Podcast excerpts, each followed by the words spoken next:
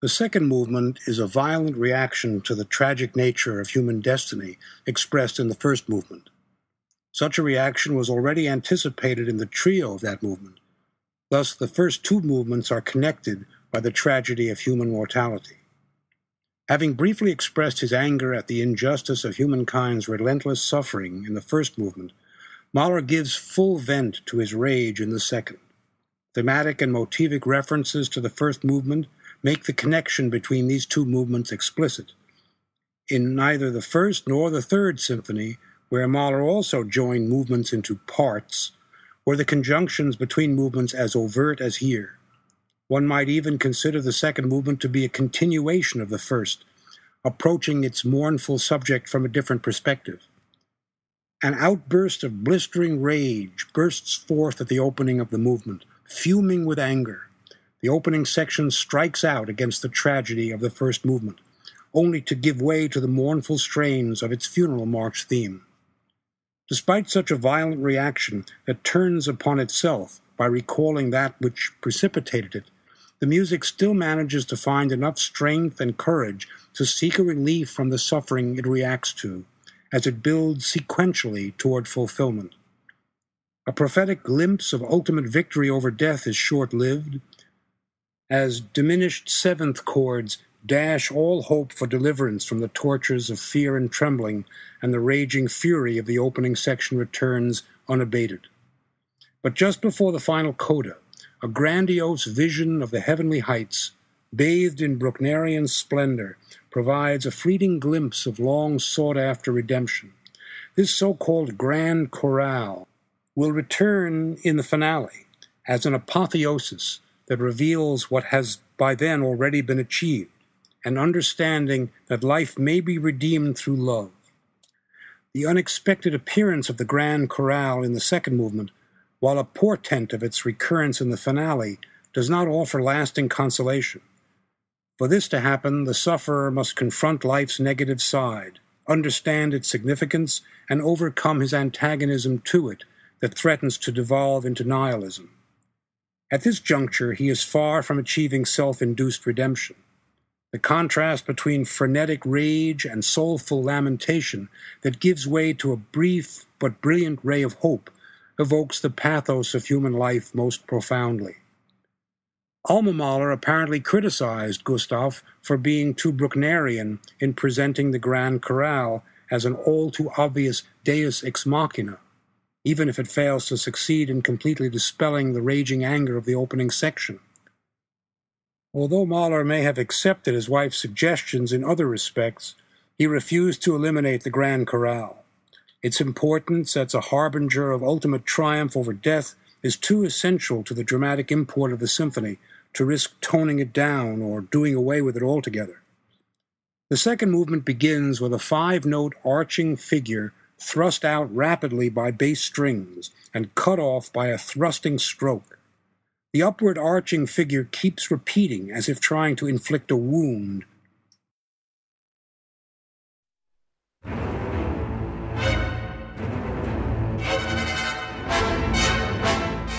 This arching figure appeared in the principal theme of the first Gesellen song and will return in the burlesque movement of the Ninth Symphony. Another important motive consists of three notes, the first of which leaps up by an octave or superoctave, usually a ninth, and then resolves by a falling second, usually a minor second, thus relating it to the motive of woe.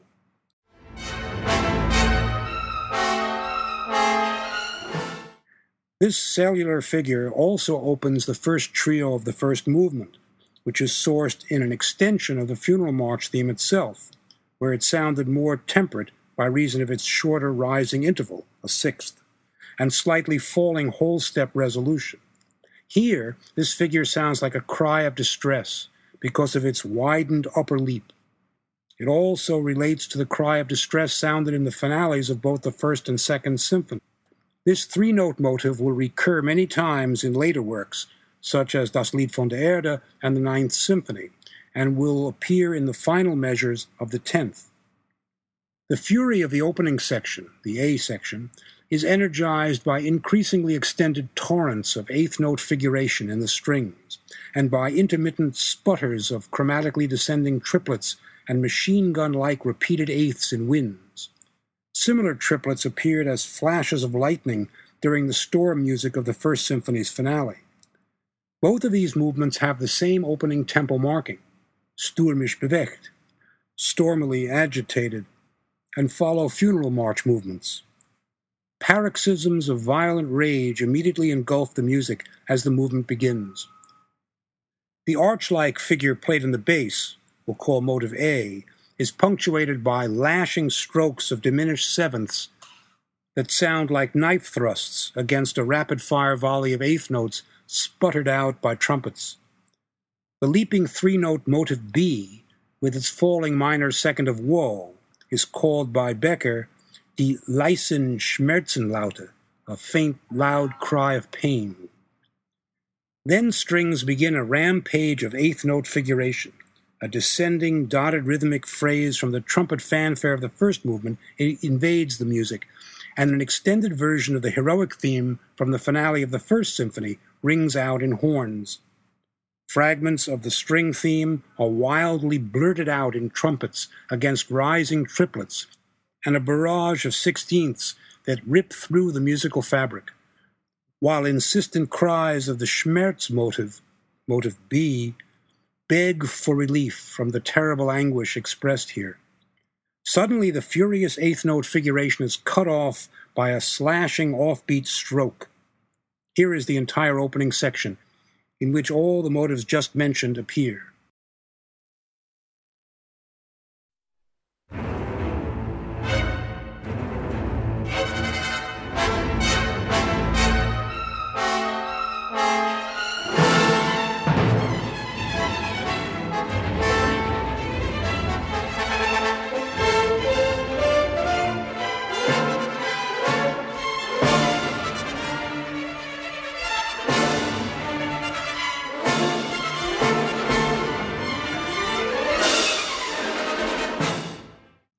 This sudden stroke that cuts off the raging string figuration gives way to waves of arpeggiation and dotted rhythms that thrust forward into a new theme in the violins.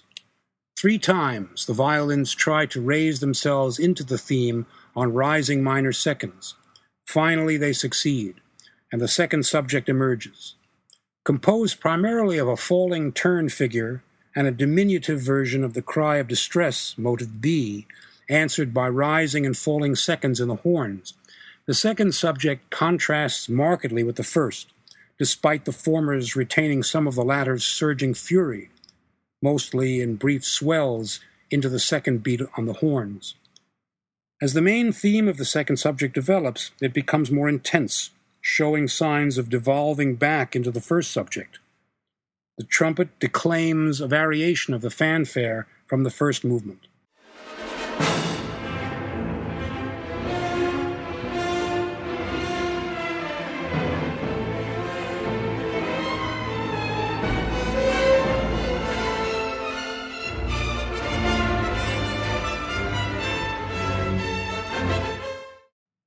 Soon the violent first subject returns, telescoped into the second subject, so that one hardly notices that it has infested the music with its maniacal rage. Motive A juts out furiously in the horns against the fanfare like trumpet figure heard earlier, and the raging string figuration re enters as the tempo presses forward. A rising seventh upbeat on a dotted rhythm is added to the first subject's string theme for greater force and intensity. Syncopated rapier thrusts on the trombone punctuate the string's rapid figuration until it runs headlong into a huge A minor chord, with trumpets restating the opening notes of the theme. A wild flurry of chromatically descending eighths erupts from the woodwinds and converges with the overlapping fragments of the first subject's string figuration under which we hear cries of the Schmerz motive, motive B, that can be heard faintly in the strings. The woodwind figuration peters out until it stops abruptly, leaving only a barely audible timpani roll.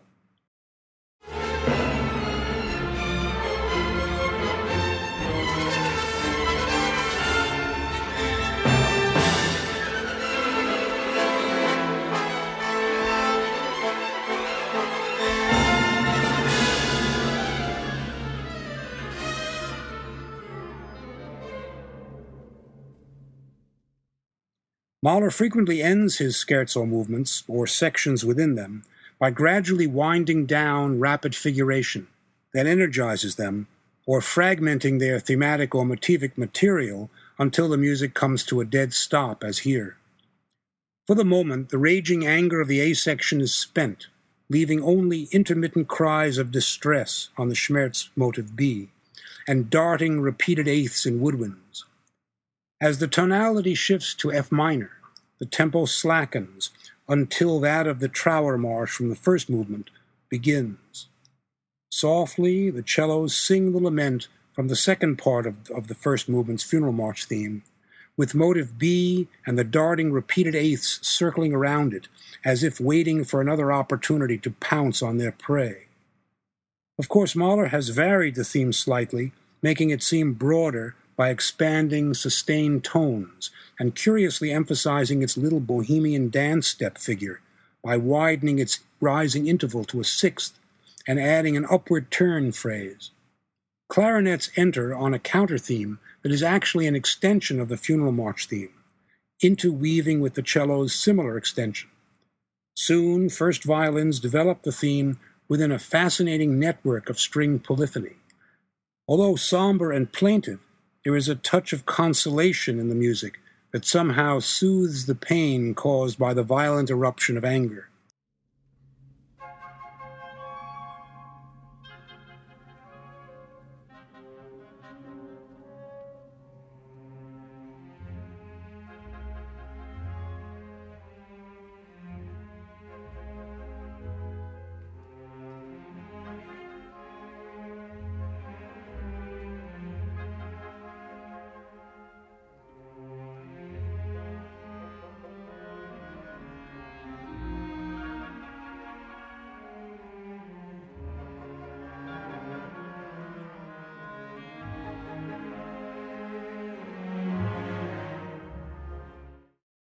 Motive B becomes integrated into the theme as it climbs higher, despite a downward pull exerted by intermittent measures of descending chromatics that reach a plateau on the falling minor second of woe, a momentary release from pain. As in the first movement, the song of lament gives way to the rising theme of hope in violins, after which we hear cries of distress painfully asserted by violins and flutes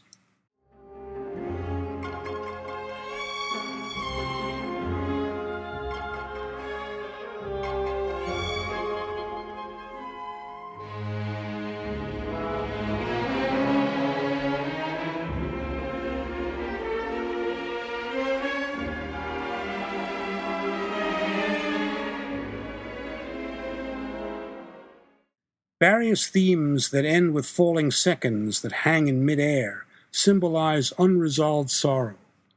Throughout this entire section, a variant of the first movement's fate motto haunts the musical background. Soon horns hint at the return of the furious first subject, and cellos seem to be drawn reluctantly in the same direction. They grope as if in the dark on a rising phrase that ends on a tortured dominant seventh chord in the brass aborting the music's valiant efforts to find relief from suffering, and suddenly bringing back the raging anger of the opening. Introduced by the rapid waves of chromatic eighths in the woodwinds that ended the previous A section, this stormy music returns with unabated fury. Violins play the trumpet fanfare against motive A, punctuated by a conflation of the fanfare's rising and falling minor thirds, brutally pounded out on the timpani. After a solo trumpet adds its voice, trying to extend the tempestuous fanfare theme, an augmented version appears in second violins against fragments of the original theme in woodwinds and cellos in high register. In this abbreviated version of the A section, the polyphonic texture has thinned out somewhat, replaced by string tremolos. The strings carry the fanfare theme higher and higher against an echo in trombones, until achieving a powerful climax on an augmented version of the Schmerz motive B that emphasizes the falling minor second of woe.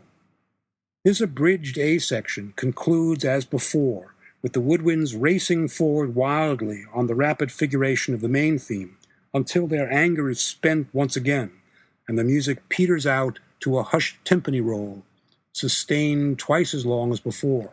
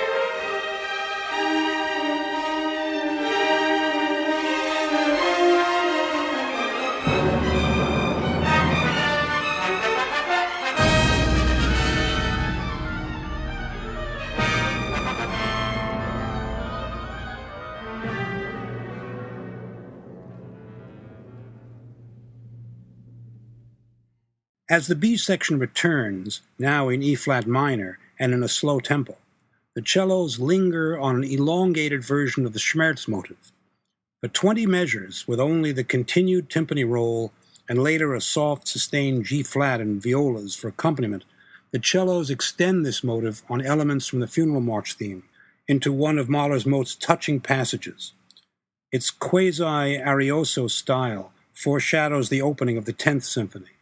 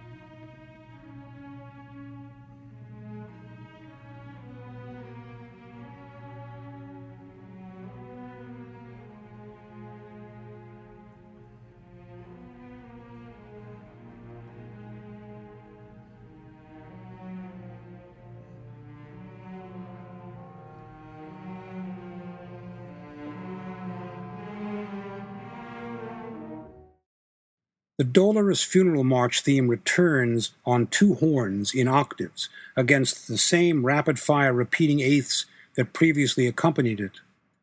But the Schmerz motive, motive B, no longer rises only to fall by a minor second. Instead, its second interval is reversed, transforming a woeful sigh into a yearning for peace.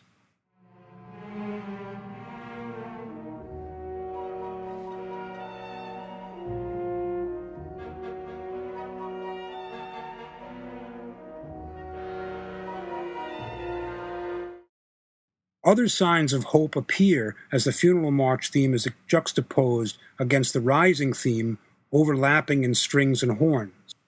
Both themes include the motive of woe at their high point, one seeking relief from suffering, the other reinforcing it. This two note motive links the two themes together in tragedy.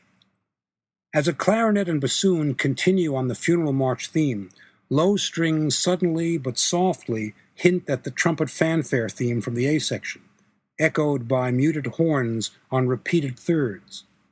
Woodwinds and violins continue to press the funeral march theme forward, again trying to reach the hoped redemption. At the same time, fragments of the A section's violent string figuration enter in low strings and begin to grow, infesting the music almost undetectably with their poisonous wrath. Strings reach upward as at the conclusion of the first B section, despite mounting anger on references of the A section that become increasingly prominent in the brass. Once again, all efforts to find a redeeming light are dashed.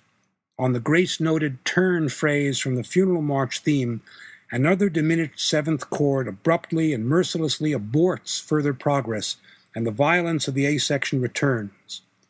Musically, it is one of Mahler's most brilliantly conceived transition passages for the cunning way in which fragments of the A section gradually force their way in to that section's reprise. Conceptually, it is further evidence that a reconciliation between hope and despondency is unachievable at this stage. Utilizing the telescoping technique to merge sections together, the A section's first subject re enters before the B section reaches its end, interrupting it in the middle of its principal theme. After a single measure of motive A in low strings, the violins assert the A section's main theme, echoed by a solo trombone and then trumpet. That motive combines with an augmented version of the Schmerz motive B to urge the music forward, as if pleading it not to dwell too long in this ugly mood. Both motives are successful in diverting the music from its violent course.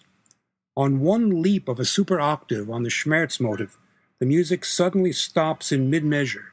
The tempo slows down, and the Trauermarsch theme returns in B major, continuing where it left off before the angry first subject interrupted.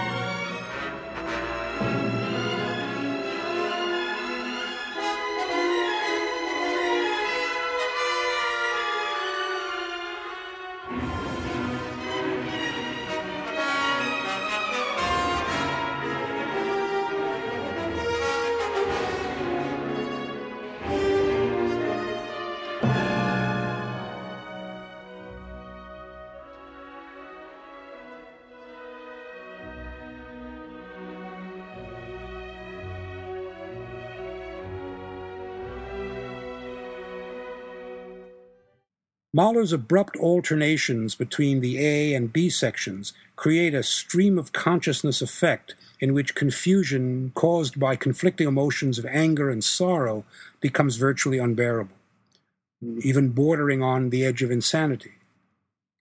As an indication that the Schmerz motive has not succeeded in overcoming the A section's violent anger, that motive becomes part of the funeral march theme, still steeped in sorrow. On wide leaps it swells to a sforzando, as if to emphasize its frustration in being unable to relieve the torment of the first subject.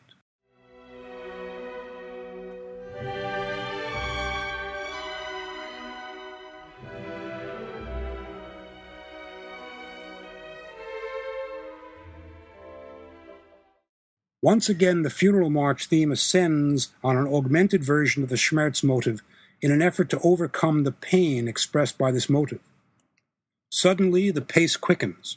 The tonality shifts to A flat major, and the music becomes more strident and assertive.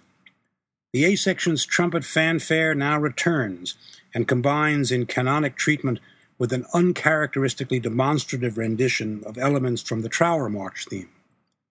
What was a dolorous funeral procession now becomes a stalwart military march that recalls the strength and self assurance of Revelge.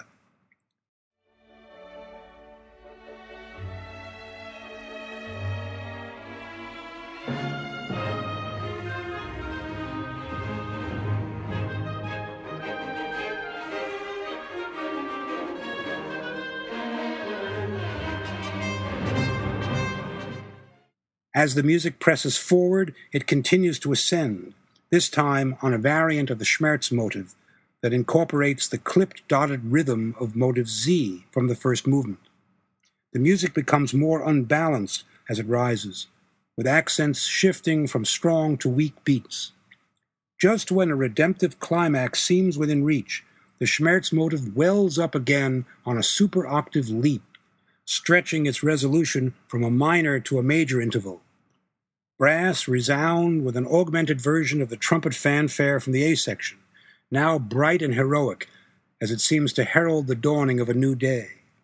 Timpani energetically pound out a volley of eighths on the fourth interval against ascending string arpeggios that usher in an augmented version of the motive Z rhythm, which had been urging the music forward toward its long awaited goal. But once more, a diminished seventh chord in mid measure dashes all hope of resolution as it brings back the angry music of the A section, now more furious than ever. It flails out the Schmerz motive rapidly in successive repetitions.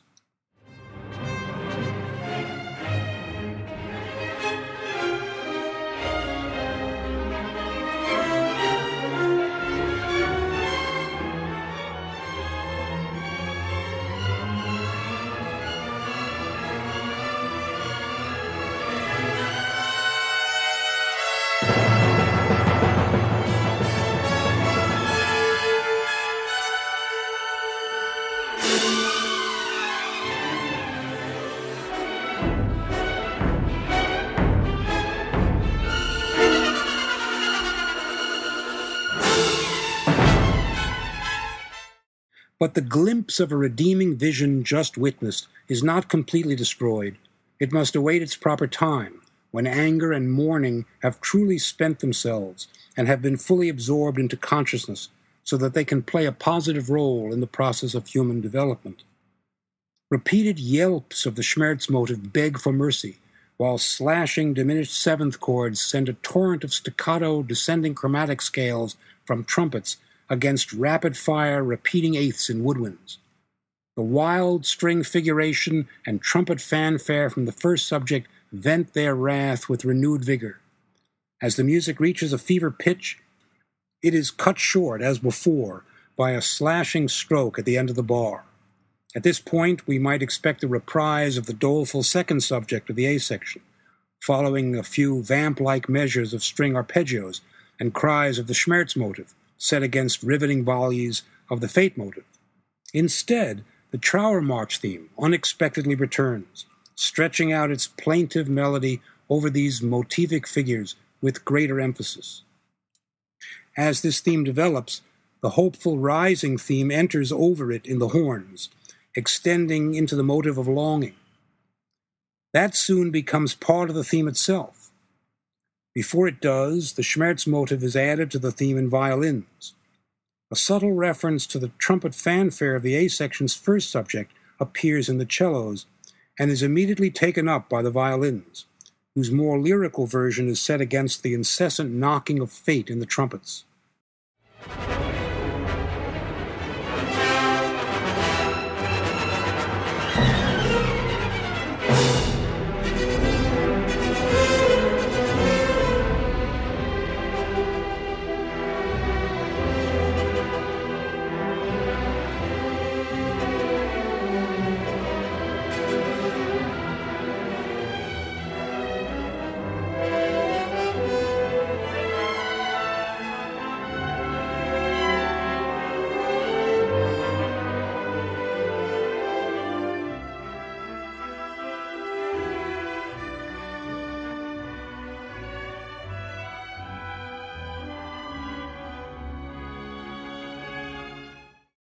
Relentlessly, the longing motive builds against the pleading cries of the Schmerz motive.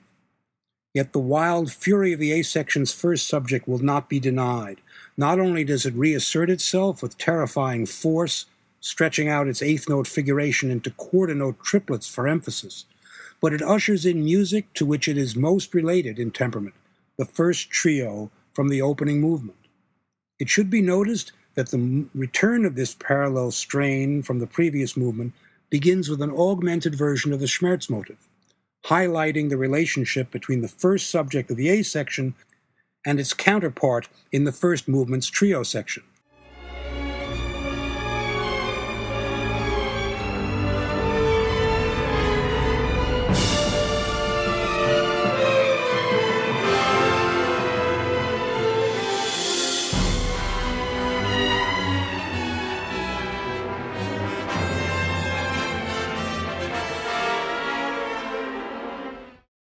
When the key changes to E minor, The rising theme makes an effort to recover from its renewed violence and appears to succeed.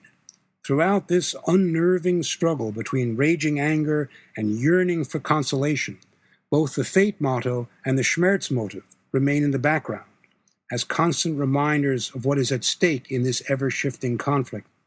Once again, the violin's lament begins to rise higher, though hesitatingly at first. Then it suddenly springs up on a super octave leap and presses forward urgently, as if risking everything on one last effort. Offbeat accents jab at falling chromatics that follow this death defying upward leap until the music shatters and falls in utter defeat. A fanfare like pronouncement in the brass on the first few notes of the anger theme, with its painful descending chromatics, plunges the music into the depths of grief.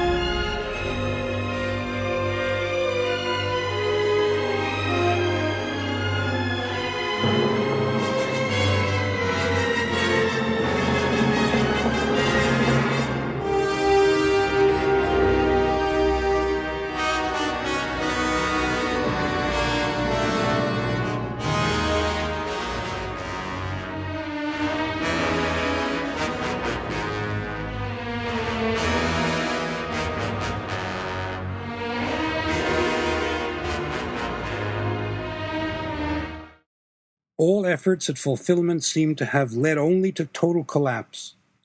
This climactic passage is one of the most painful in all of Mahler's music. Its dark tones and broad lined elongation of the A section's second subject is almost too much to bear. Yet the anger theme tries to rise out of the abyss, asserting its impulsive first measure repeatedly against the morose Trauermarsch theme in violins. A winding figure in woodwinds adds impulse to an heroic effort to gather enough strength for another attempt at resolving the conflict. As the pace increases, the anger theme seems to have been enlisted in the forces seeking relief from that which it had helped to engender. In combination with the funeral march theme and the Schmerz motive, it is joined by the trumpet tattoo theme, all climb higher with renewed energy, as if undaunted by past failures. Two thrusts of the Schmerz motive on superoctave leaps in woodwinds and strings, carried on the shoulders of motive A in string basses and the trumpet fanfare in horns, lead to a broad extension of that motive asserted by trumpets and trombones in a resilient D major, heralding a glorious redemption. An intervallic leap of an octave rather than a ninth, and the descent of a whole step rather than a half gives the Schmerz motive a brighter and more confident character. Instead of a cry of despair, it summons victory. The frenetic string figuration now sublates into arpeggios and alternating ascending and descending scales to accompany a dynamic brass chorale. A sense of urgency impels the music onward, stirred by waves of rising string figuration. We have arrived at long last to the glorious vision of redemption whose coming had been foretold earlier in this movement. The music bursts forth on waves of string arpeggios and scalar figuration, reinforced by the harp. Now the grand chorale can truly emerge, resounding in all its glory in the resilient tones of a full brass choir. Brass extend the grand chorale on an heroic phrase that begins with the ascending stepwise upbeat of the motive of longing and continues on a series of three chordal couplets, the last two of which fall by a fourth, a subtle evocation of the heroic theme from the finale of the First Symphony. A volley of accelerating triplets on the trumpets propels the music forward, urging on the glorious chorale. The Schmerz motive, no longer falling by the minor second of woe, again reaches to the heights, its former sorrowful character completely dispelled by the glorious music that surrounds it. It attains complete transformation as a thunderous volley of triplets ushers in a climactic D major chord, so as to leave no doubt that this chord represents the climax not only of this movement but also of part one. Mahler designates this chord as the high point, the Höhepunkt. A magnificent feeling of fulfillment and release overwhelms the music. Let's listen to the entire section to get the full impact of this magnificent moment.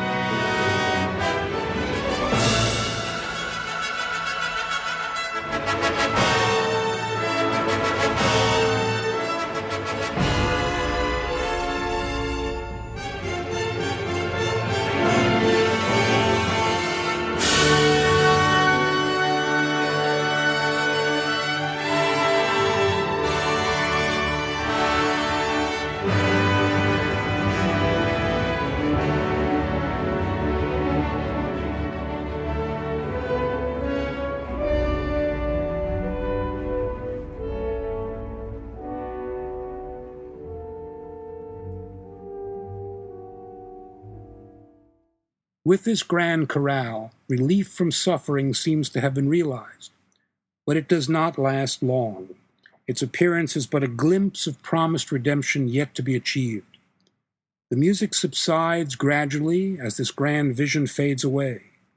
Then, as if awaiting an opportunity to reassert itself, motive A enters cautiously and in fragments scattered among strings and brass, but gradually spreading out like a plague woodwinds suddenly release a welter of descending chromatic triplets that bring back the original version of the Schmerz motive in the violins, asserted with increasing strength.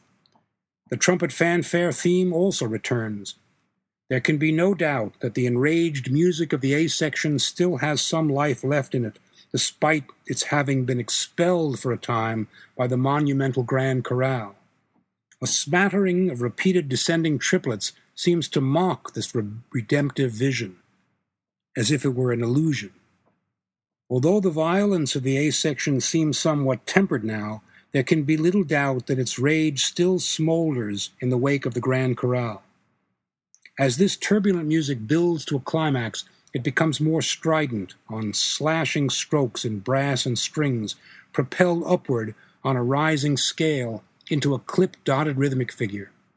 The anger theme firmly demonstrates its renewed vigor and unattenuated power.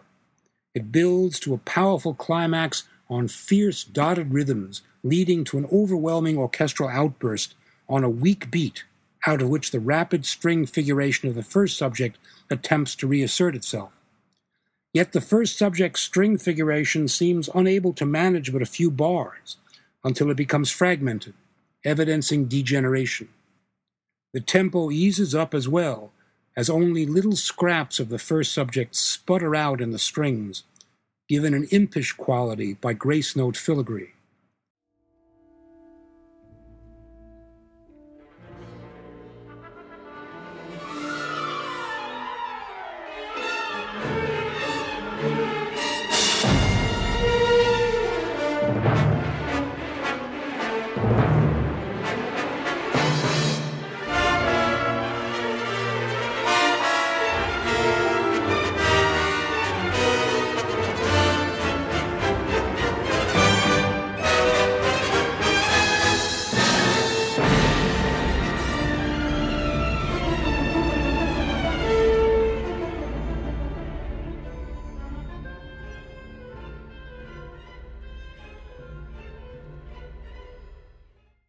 A muted trumpet haltingly plays a segment of the fanfare theme that diminishes as it ushers in the coda.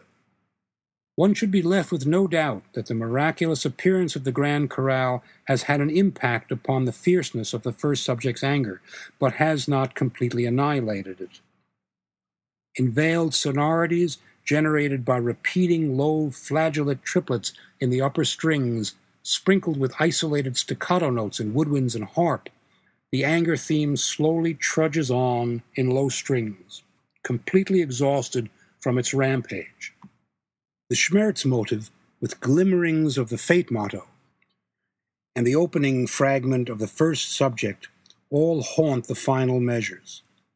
Seriously weakened by what it has undergone during this movement, the vehement music of the first subject seems completely debilitated. It leaves us to wonder whether the conflict has been resolved.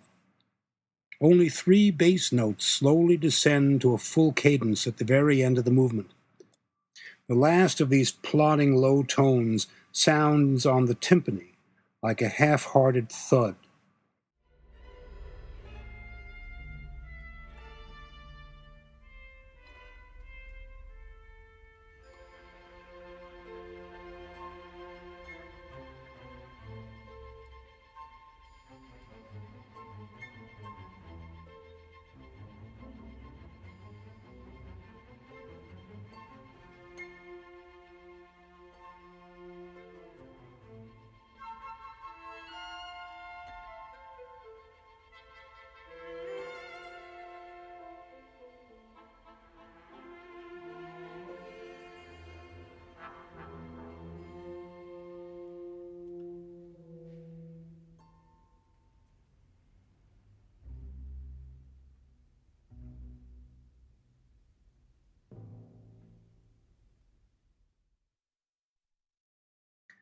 But the coda gives no reassurance that the destructive forces might not reassert themselves in the future. If the meaning of the coda is that they have been tamed and even partially integrated into the self, other negative aspects await to be confronted before the goal of worldly redemption from suffering can be achieved.